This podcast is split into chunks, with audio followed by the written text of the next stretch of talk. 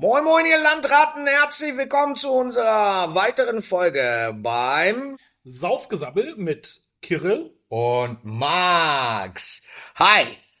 Hi mein Lieber, wir sitzen heute wieder hier im Kindfels und du hast gerade schon am Herd gestanden und das Thema von heute gekocht. Was machen wir denn Schönes? Oh, heute, heute, heute gibt's äh, tatsächlich was, äh, einer meiner Lieblingsspeisen, Schnitzel, muss ich ehrlich gestehen. Und Leute, ich weiß nicht, was Max dazu äh, uns auch heute äh, im Glas präsentiert. Was wird's denn werden?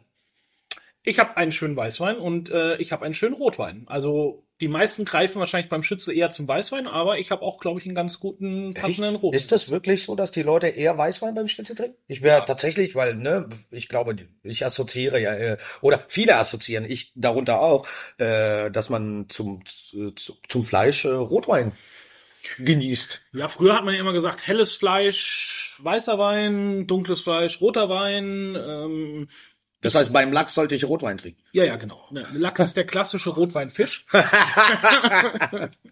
Nein, also ähm, beim Fisch greifen die meisten, glaube ich, in 99,9 Prozent der Fälle immer zum Weißwein. Es gibt ein paar Kombinationen, da kommt es dann aber oft auch auf die Soße oder so an, dass man auch mal wirklich spannende Rotweine mit Fisch kombinieren kann. Mhm. Aber beim Schnitzel, glaube ich, ich habe auch so ein bisschen mal äh, Dr. Google gefragt. 99 Prozent der Weinempfehlungen sind Weißweine. Aber äh, krass, hätte ich nicht gedacht.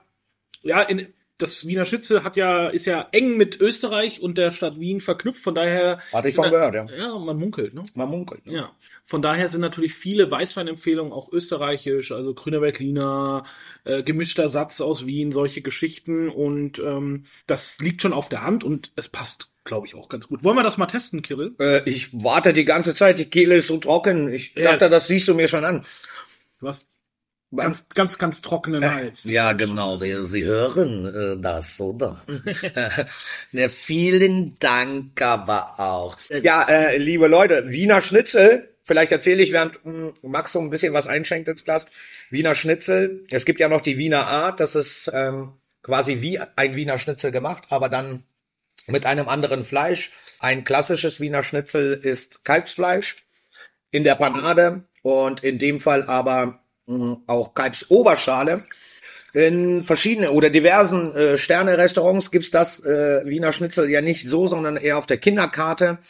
Äh, und da wird's oft aus, tatsächlich auch wirklich, habe ich in einem sehr namhaften Restaurant selber aus dem Kalbsfilet gemacht. Ja, wer kann, der kann. Ne? Nobel geht die Welt zugrunde, sage ich dazu. Hm, allerdings muss man eins bedenken, dass da kriegst du eben, das wird sehr schnell trocken. Deswegen ähm, benutzt man oft Kalbs oder man benutzt eigentlich Kalbsoberschale, weil die auch einfach, ja, wie soll ich sagen, etwas grobfaseriger ist, dadurch ähm, einen Tacken länger äh, in der Pfanne braucht, um zart zu werden. Und in dem Zeitfenster wird die Panade auch sehr knusprig und schön.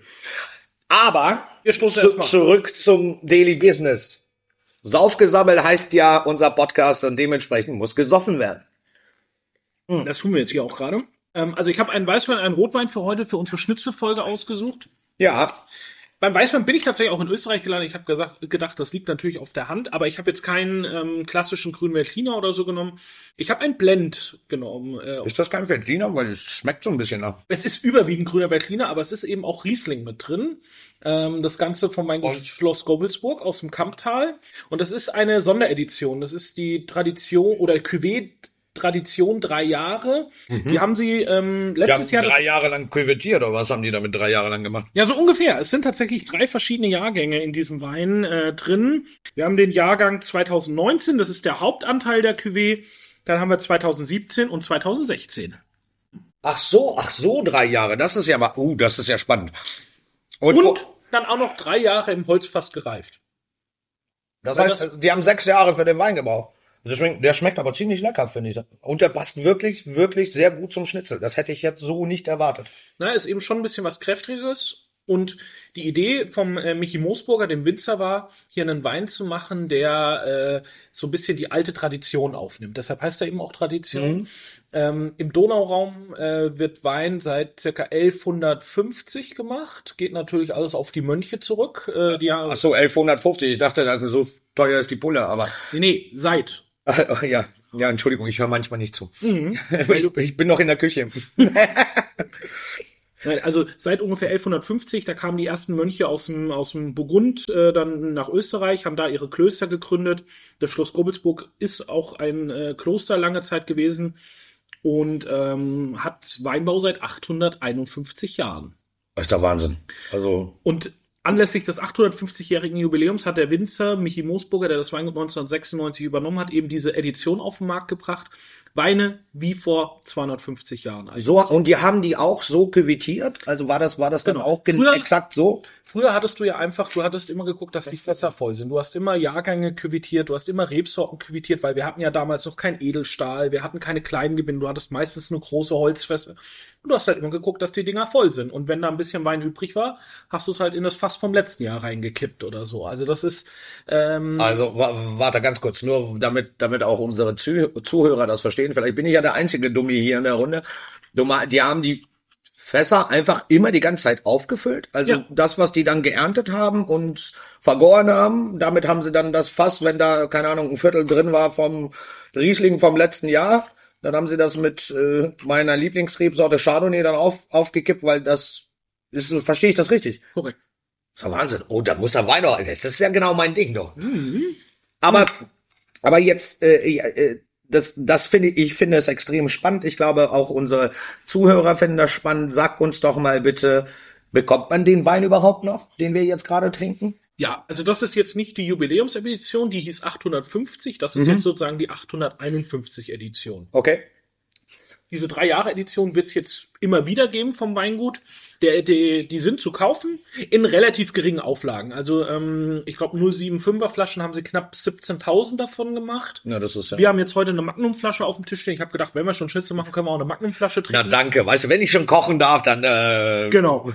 Und da waren es, glaube ich, knappe 1500 oder so, also relativ überschaubare Mengen. Mhm. Ähm, ich habe mich in den Wein wirklich beim ersten Mal verliebt, als ich ihn probiert habe. Wir hatten den 850er auch mal eine Zeit lang hier im Kindfeld im offenen Ausschank. Und ich finde, das ist einfach ein grandioser Aber Wein. Und gerade zu sowas wie Schnitzel. Ähm, Nochmal Cheers, mein Lieber. Das cheers. ist ein tolle, toll ausgesucht. Äh, und ich finde, der passt wirklich perfekt. Auch äh, durch seine, ja, kann man sagen, butterig? Darf man das zum Wein sagen? Also ein bisschen butterig ist er, weil Schnitzel braucht auch immer Butter. Äh, oder besser anders gefragt, warum hast du diesen Wein zum Schnitzel ausgesucht? Also nur um den Geschmack mal zu beschreiben, vielleicht können die äh, Zuhörer ja. das also, mitfühlen. Also butterig darf man beim Wein definitiv sagen. Das trifft halt in der erste, in erster Linie auf Weine zu, die im Holzfass gelagert wurden. Hat einfach ein bisschen was damit zu tun, dass im Holzfass in der Regel ein biologischer Säureabbau stattfindet. Mhm. Die aggressive, die dich, die dich auch so oft stört, Weinsäure ja. bzw. Apfelsäure wird dann in dem biologischen Säureabbau in Milchsäure umgewandelt. Mhm. Okay. Und dadurch kommt halt dieser, was wir auch bei, vom Chardonnay, was vom Chardonnay kennen, dieser buttrige, cremige Geschmack ja. äh, in erster Linie. Wenn du diesen Prozess nicht stoppst und er immer weitergeht, dann wird es irgendwann zu einem Fehler, weil dann schmeckt der Wein irgendwann nach Sauerkraut. Aber dann musst du wirklich der blindeste und dümmste Winzer sein, den du finden kannst, weil das, äh, das ist auch. Ich habe es bis jetzt erst einmal erlebt, tatsächlich bei einem Wein in einer, in einer Blindverkostung äh, für sehr einfache Weine, dass ich sowas, das hat wie so vergammelter Joghurt mit Sauerkraut gerochen. Also ganz. Das hört ganz sich jetzt, also es, es hört sich nicht lecker an und ich glaube, es ist auch nicht lecker. Dementsprechend Warum hast du dich aber trotzdem für diesen Wein entschieden? Ich habe mich für den Wein entschieden, weil er einerseits ähm, eine wunderbare Aromatik mit sich bringt. Ähm, wir haben hier ganz viel reife, äh, ja, so, so Steinobstfrüchte, also so ein bisschen was von, von Aprikose, äh, aber auch so weiße Weinbergspfirsiche.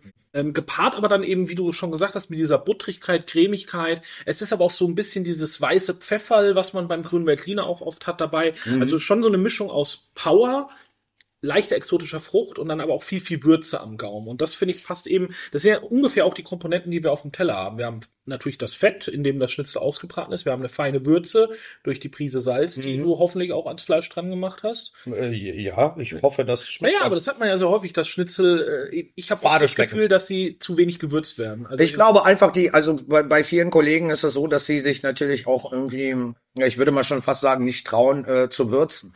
Äh, wir würzen ja, oder ich würze ja gerne immer in der Küche relativ stark, um einfach auch dem Gast dann nicht nochmal äh, Menage hinstellen zu müssen. Mm, ähm, aber viele Kollegen so, weil es ist auch immer ganz unterschiedlich. Wir haben natürlich auch ein anderes Publikum im, im Restaurant. als wenn du so, ähm, ja, ja, wie soll ich sagen, beim Touristen, Touristenrestaurant und da sind die Geschmäcker, manche essen gar kein Salz, manche essen sehr viel Salz und deswegen würzt man da vielleicht auch weniger. Aber ich finde immer, dass ein Essen im Restaurant so zubereitet werden sollte, dass man nicht mehr nachwürzen muss. Ja, also das kann ich auch bestätigen. Mein Ziel. Das kann ich aber dir auch bestätigen. Das kommt bei uns sehr selten vor, dass nach Salz und Pfeffer gefragt wird. Oft sind es die Leute, die immer salzen und immer pfeffern, ohne ja, Auto, Auto, automatisch, ja. Genau. genau, ich kenne, ich hatte mal einen Gast, der hatte, da kam das Essen und dann das erste, was der machte, war zwei Löffel Salz, wirklich Salz, zwei Löffel, äh, Espresso-Löffel Salz drauf zu machen. Und dann hat er das gegessen und sagte, ja, das Essen ist versalzen. Entschuldigen Sie, aber Sie haben zwei Löffel Salz drauf gemacht, was soll ich denn jetzt machen?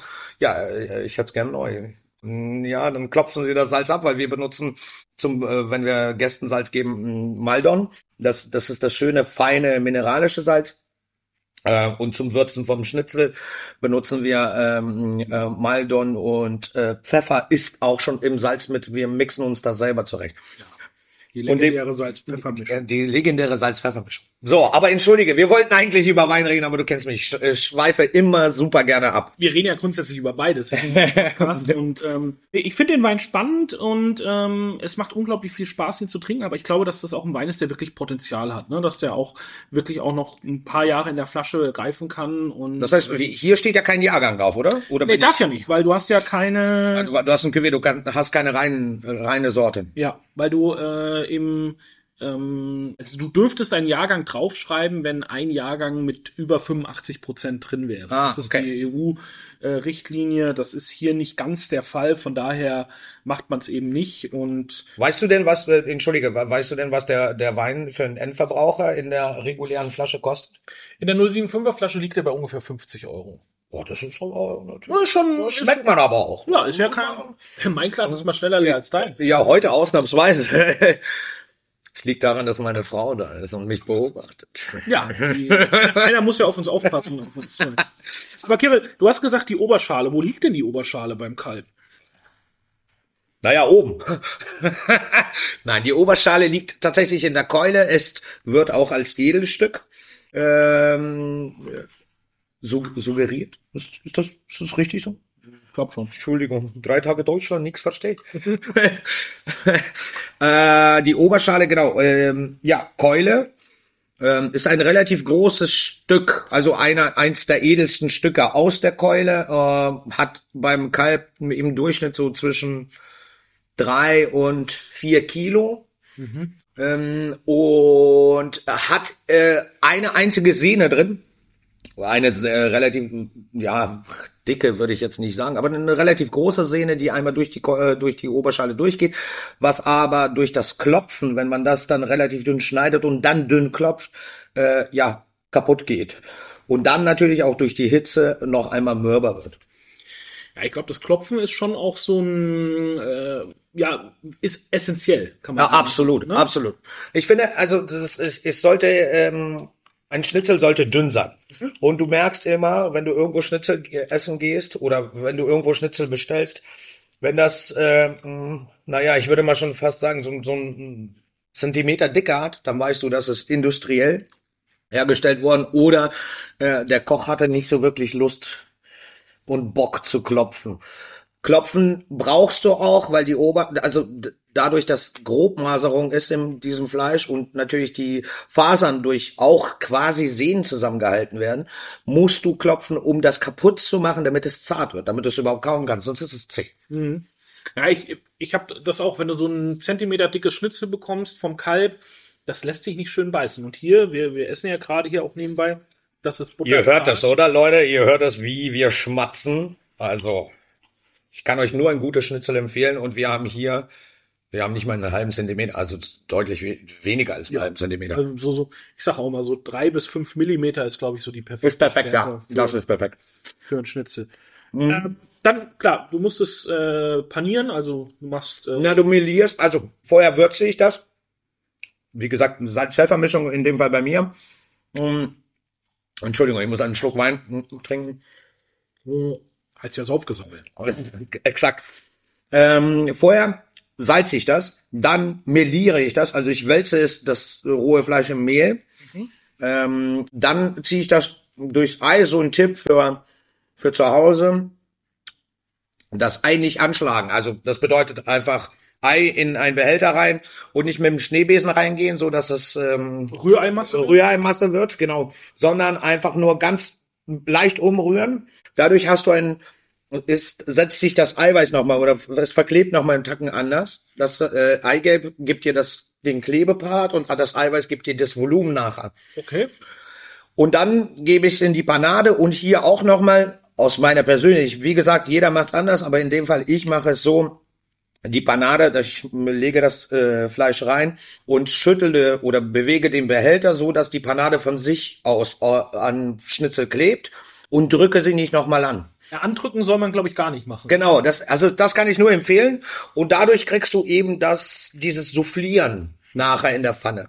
Und dann geht's ab ins Fett. Nicht zu wenig Fett, das ist ein ganz, ganz wichtiger Punkt. Es muss auch ein, ein bisschen schwimmen da drin. Ähm, und da muss die Pfanne die ganze Zeit bewegt werden, so dass das Fett die ganze Zeit dieses wunderschöne Objekt, dieses Schnitzel küsst. Mhm. Und wenn es dann anfängt auszusoufflieren und Farbe bekommt, schmeiße ich Butter rein, schmeiße ich ähm, also ins Fett nochmal Butter rein. Genau, ins Fett kommt nochmal Butter rein, damit wir diesen butterigen, schönen Geschmack kriegen. Und oh, Butter das ist unabkömmlich in einer ordentlichen Küche, an einem ordentlichen Schnitzel muss Butter dran sein. Jetzt weiß ich, warum dein Schnitzel mir immer so besonders ist. ist das viel. Du weißt ja, ein Flöckchen Butter ist bei mir 250 Gramm. Ähm, je nach Größe der Pfanne äh, kann da auch 250 Gramm mal drin landen. Aber dafür schmeckt das einfach auch gut. Und dann äh, wichtig auch nochmal auf ähm, Zewa setzen, so dass das restliche Fett abtropft. Das braucht man dann nicht mehr ähm, und hat nur noch diese knusprige, schöne Panade und dieses wunderbar buttrige, duftende Schnitzel im Mund oder besser in der Nase zuerst und dann hoffentlich im Mund. Super geil. Ich kann mich dran erinnern, meine Oma hat früher immer Schnitzel im Schweineschmalz ausgebacken. Mhm. Ist klassisch. Ist tatsächlich ein Klassiker. Die Bude stinkt wie so. Ja. Aber lecker Holz. ja, heute, heute, heute, äh, heutzutage nicht, in, äh, heute äh, nirgendwo mehr zu finden. Also, außer du bist äh, vielleicht in irgendeinem ganz, ganz kleinen, kleinen Restaurant äh, in Österreich, in irgendeinem Winkel, wo du ich habe ja mal knapp zwei Jahre in Wien gelebt und da hatten wir auch immer mal, da findest du sowas noch in so einem klassischen Wiener Gasthaus, äh, mhm. kriegst du auch immer mal noch einen Schnitzel im, im, im, im Schweineschmalz und das ist schon, es ist schon noch mal was anderes. Ja, also ja. Ähm, kann ich nur empfehlen. Ich habe es einmal zu Hause gemacht, den Geruch kriegst du so schnell nicht los. Ähm, ich habe ja auch noch einen Rotwein ausgesucht. Äh, ja, das. Wollen wir den auch mal probieren? Ich bin äh, bei dir. Sehr gut. Äh, cheers. Mhm. Ah, es äh, fühlt sich in der Nase so. So? Also du wirst, du wirst wahrscheinlich lachen, wenn ich das jetzt selber beschreibe, aber das ist, riecht nach so vergorenem Saft. Das ist ja grundsätzlich die Definition von Wein. Vielen Dank. Äh, nee, aber äh, das. Boah. Mm, lecker. Geil. Ich hab ähm, Mm, mm. Wirklich, wirklich cool. Vielleicht erzählst du uns zuerst, was, was du da überhaupt uns ins Glas eingeschenkt hast. Na, ich habe jetzt, es wäre jetzt natürlich irgendwie einfach gewesen, noch ein Zweigel zu machen oder ein Pinot Noir, irgendwas aus Österreich. Hab ich ehrlich bei der Farbe zuerst gedacht, Pinot Noir. Mhm. Wir sind aber im Süden von Chile. Äh, ich bin ja hier Echt? Freund davon, auch immer mal Weine aus Übersee zu zeigen, äh, weil da einfach auch ganz, ganz spannende Sachen gemacht werden. Wir sind äh, circa 500 Kilometer südlich von Santiago de Chile im Anbaugebiet Bio Bio, benannt nach dem zweitlängsten Fluss Chiles, der durch diese Region. Das heißt, das ist ein Bio-Wein. doppelt, doppelt Bio. Doppelt Bio, hier, doppelt Bio-Wein. Also ich weiß gar nicht, ob er zertifiziert ist, aber er arbeitet auf jeden Fall unglaublich naturnah. Ähm, Roberto Henriquez, bisschen durchgedrehter Winzer. Es ist ein relativ leichter, heller Rotwein. Ähm, wir haben auch nur, ähm, was haben wir denn an Alkohol? Ich gucke gerade mal drauf. 12 Volumenprozent Alkohol. Und wie du vielleicht merkst, wenn du ihn auf der Zunge hast, ich habe ihn auch so ganz leicht gekühlt, weil es steht diesem Rotwein einfach unglaublich gut. Und das Spannende hier ist tatsächlich so ein bisschen die Rebsorte. Es ist Pais, ähm, eine uralte Rebsorte, wird auch Missionstraube genannt, weil sie eben von den Missionaren bei der ähm, Eroberung und äh, Bevölkerung äh, von Süd- und Nordamerika eben immer, wo die Kirche gebaut haben, haben die sofort Pais angepflanzt, weil sie daraus ihren Messwein gemacht haben. So. Also Missionswein äh, ist eher für mich so, hier trink das, dann bist du besoffen. Das ist meine Mission. Das ist die Mission. Die Mission. Früher hieß Danach. ja diesen, diese, diese Kirchen hieß ja früher auch oft Mission oder im Spanischen. Mhm. Das ist eben, Gemischt. die Trauben wird fast nur noch in Südamerika angebaut. Und hier jetzt wirklich uralt. Was schätzt du, wie alt sind die Reben für diesen Wein? Hm, Also ich kann nur raten. Hm, Ich tippe mal ähm, 150 Jahre, wenn du mich das fragst. Sie ist älter als die wahrscheinlich die Geschichte des Schnitzels. Was? Das kann überhaupt nicht Die sein. Reben sind knapp 240 Jahre alt für diesen Wein. Wahnsinn. Oh Gott, da müssten die. Warte mal ganz kurz. Also, mit wem hatte ich das? Mit Tobi Knewitz, glaube ich. Habe ich da mal drüber gesprochen, dass die Rebe pro Jahr zwei Zentimeter oder drei Zentimeter in die Erde weitergeht. Das heißt, wenn die, wenn das, die, die sind ja dann bei wie viel Meter sind die denn bei, nach 250 Jahren mit den Wurzeln? Ich re- rede über die Wurzeln. Ähm, Ich weiß jetzt, wir haben, Das da, wir haben da teilweise relativ feste Böden, weil wir eben viel Vulkangestein dort Mhm. auf der Ecke haben. Von daher gehen die nicht unbedingt in die Tiefe, sondern In die sie- Breite. Sie gehen dann eben auch in die Breite. Kann ich dir jetzt nicht sagen, wie tief die drin Aber sind, aber, wie- aber mehrere Meter auf jeden Fall. ja, ja, ja, das ist ja Wahnsinn. Ey. Und das Spannende ist eben auch, und was du in Chile sehr, sehr häufig hast, es ist eben noch, es ist unveredeltes Material. Also äh, wir, wir dürfen in Europa, musst du Weinreben veredeln, wenn du sie anpflanzen willst. Das heißt, du Was darfst, bedeutet das? du musst ähm, eine europäische Rebe, eine, musst du auf eine amerikanische Unterlagsrebe pflanzen, äh, pfropfen, nennt Die das. Amis, ne? Die sind überall. Ja, die Amis haben uns das aber auch eingebrockt, weil die Amis haben uns so 1860 ungefähr die Reblaus nach Europa importiert. In eben äh, Pflanzen, die aus, Euro, äh, aus Amerika, oft waren es Palmen und so, eben nach Europa gebracht Mhm. wurden. Und da war im Wurzelwerk die Reblaus versteckt und die hat dann eben ähm, die, die Rebflächen in Europa angegriffen und hat ja wirklich innerhalb von 20 Jahren eigentlich weltweit den Weinbau fast zum Erliegen gebracht, also wirklich zerstört. Die fressen die Wurzeln an, die Pflanzen sterben ab und ähm, dann hat man aber eben rausgefunden, dass die amerikanischen Die äh, Reben resistent. resistent dagegen sind. Krass. Und somit müssen wir amerikanische Wurzeln nehmen und darauf wird dann eben die Vitis vinifera, die Edelrebe, die europäische, oben aufgepfropft. Aber verändert das dann nicht den Geschmack? das ist immer die große Gret Frage? Gretchenfrage sozusagen. Das heißt, die wurde bis heute nicht äh, ordentlich beantwortet. Also, Also es, würde gibt, es, es gibt Geschmacksunterschiede, es gibt Geschmacksunterschiede. Das heißt, wenn du äh, okay, Aber wir, wir dürfen es eben nicht mehr. Also du darfst in Europa keine ungepfropften Reben mehr auspflanzen. ist doch krass, ey. Es gibt ein paar Winzer, die machen es trotzdem. Ich nenne jetzt hier keine Namen. Die Auf sagen, äh, Gottes Willen, wir verraten niemanden, wir halten zu euch, Leute. Macht weiter so. Und hier in Chile ist es eben so, da ist die Reblaus nie hingekommen, weil erstens mag sie die Anden nicht. Ja. Also sie mag keine Höhe, da ist sie nie drüber gekommen. Dann hat Chile unglaublich strenge Quarantänerichtlinien. Wenn, wenn du, sagen wir mal, du wanderst, wir haben 38 Kindfels eröffnet, du sagst, ich gehe jetzt mit meinen Kindern um. Wir waren mal bei 47, jetzt bleib mal äh, Ja, bei, bei, bei der Realität. und du sagst, ich gehe nach Chile und wandere aus. Ja. Und du willst aber deinen Lieblingsbaum aus deinem Garten zu Hause willst du mitnehmen. Ja. Der muss dann, ich glaube, 20 Jahre in ein Quarantä- Quarantänegewächshaus, bis du den bei dir zu Hause auspflanzen darfst. Weil du eben, äh, weil die sicherstellen wollen, dass keine, kein Ungeziefer eingeschleppt wird. Bei dem, was wir für unsere Zuhörer saufen, überlebe ich keine 20 Jahre, ey. Das ist wohl auch richtig. Aber wie, du bist ja jetzt nicht der ganz große Rotwein-Fan, aber wie gefällt dir Aber das? gefällt mir tatsächlich, also es passt einfach sehr gut zum Schnitzel. Ich finde das zu diesem, äh, ich, ich finde beim Kalbsfleisch, also wenn es gutes Kalbsfleisch ist, hast du diese leichte Milchnote. Also man riecht das auch. Man riecht, ob es ein Kalbsfleisch ist oder ob es, ob es ein Rind, also ausgewachsenes Rind.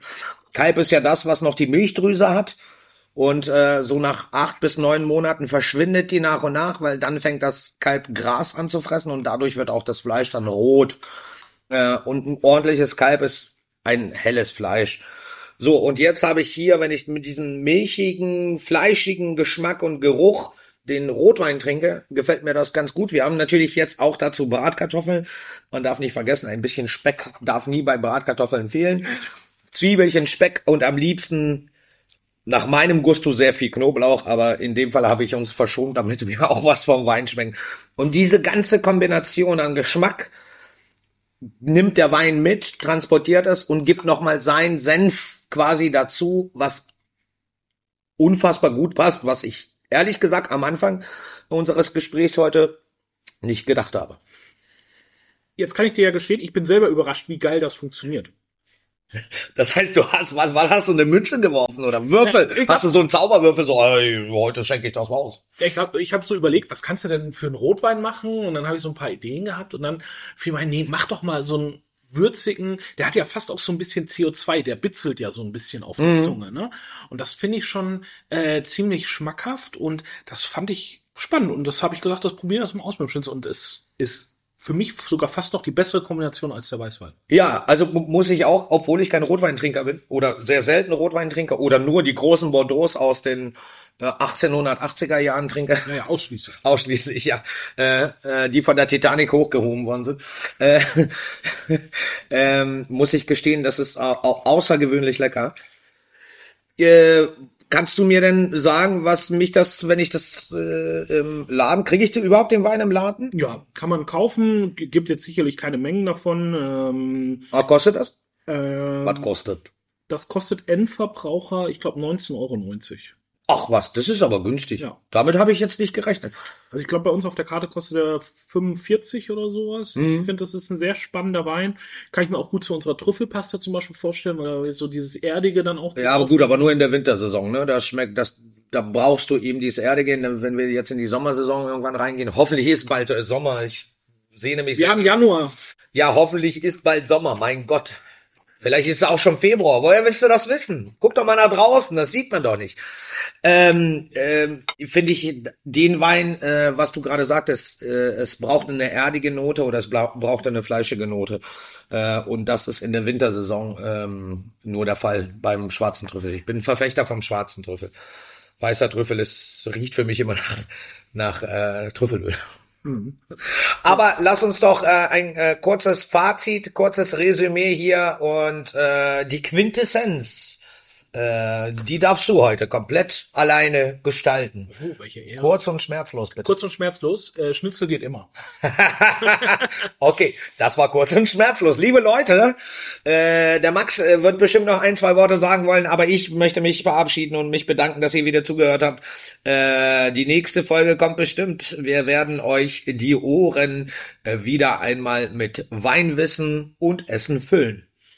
Ja, auch ich sag wieder Danke fürs Zuhören. Danke fürs Kochen, Kirill. Äh, sehr, sehr leckeres Schnitzel. Das werden wir gleich noch zu Ende verputzen. Ja, Ähm, es hat wieder viel Spaß gemacht. Vielen Ähm, Dank. Ich hoffe, euch da draußen auch. Ähm, sonst schreibt uns äh, auf unseren Social Media Kanälen, Instagram, Facebook und so weiter. Lasst uns Kommentare da, vielleicht auch mal mit Vorschlägen, was ihr gerne mal, über was wir gerne für euch reden sollen, was wir für euch probieren sollen. was wir für euch probieren sollen. Wir sind ja immer offen und äh, und quälen uns auch manchmal ganz gerne. Mhm. Nein, es macht unglaublich viel Spaß. Danke für euer Feedback und danke, lieber Kirill. Und dann sage ich einfach bis bald. Lieber Max, war mir eine Ehre. Tschüss, Leute.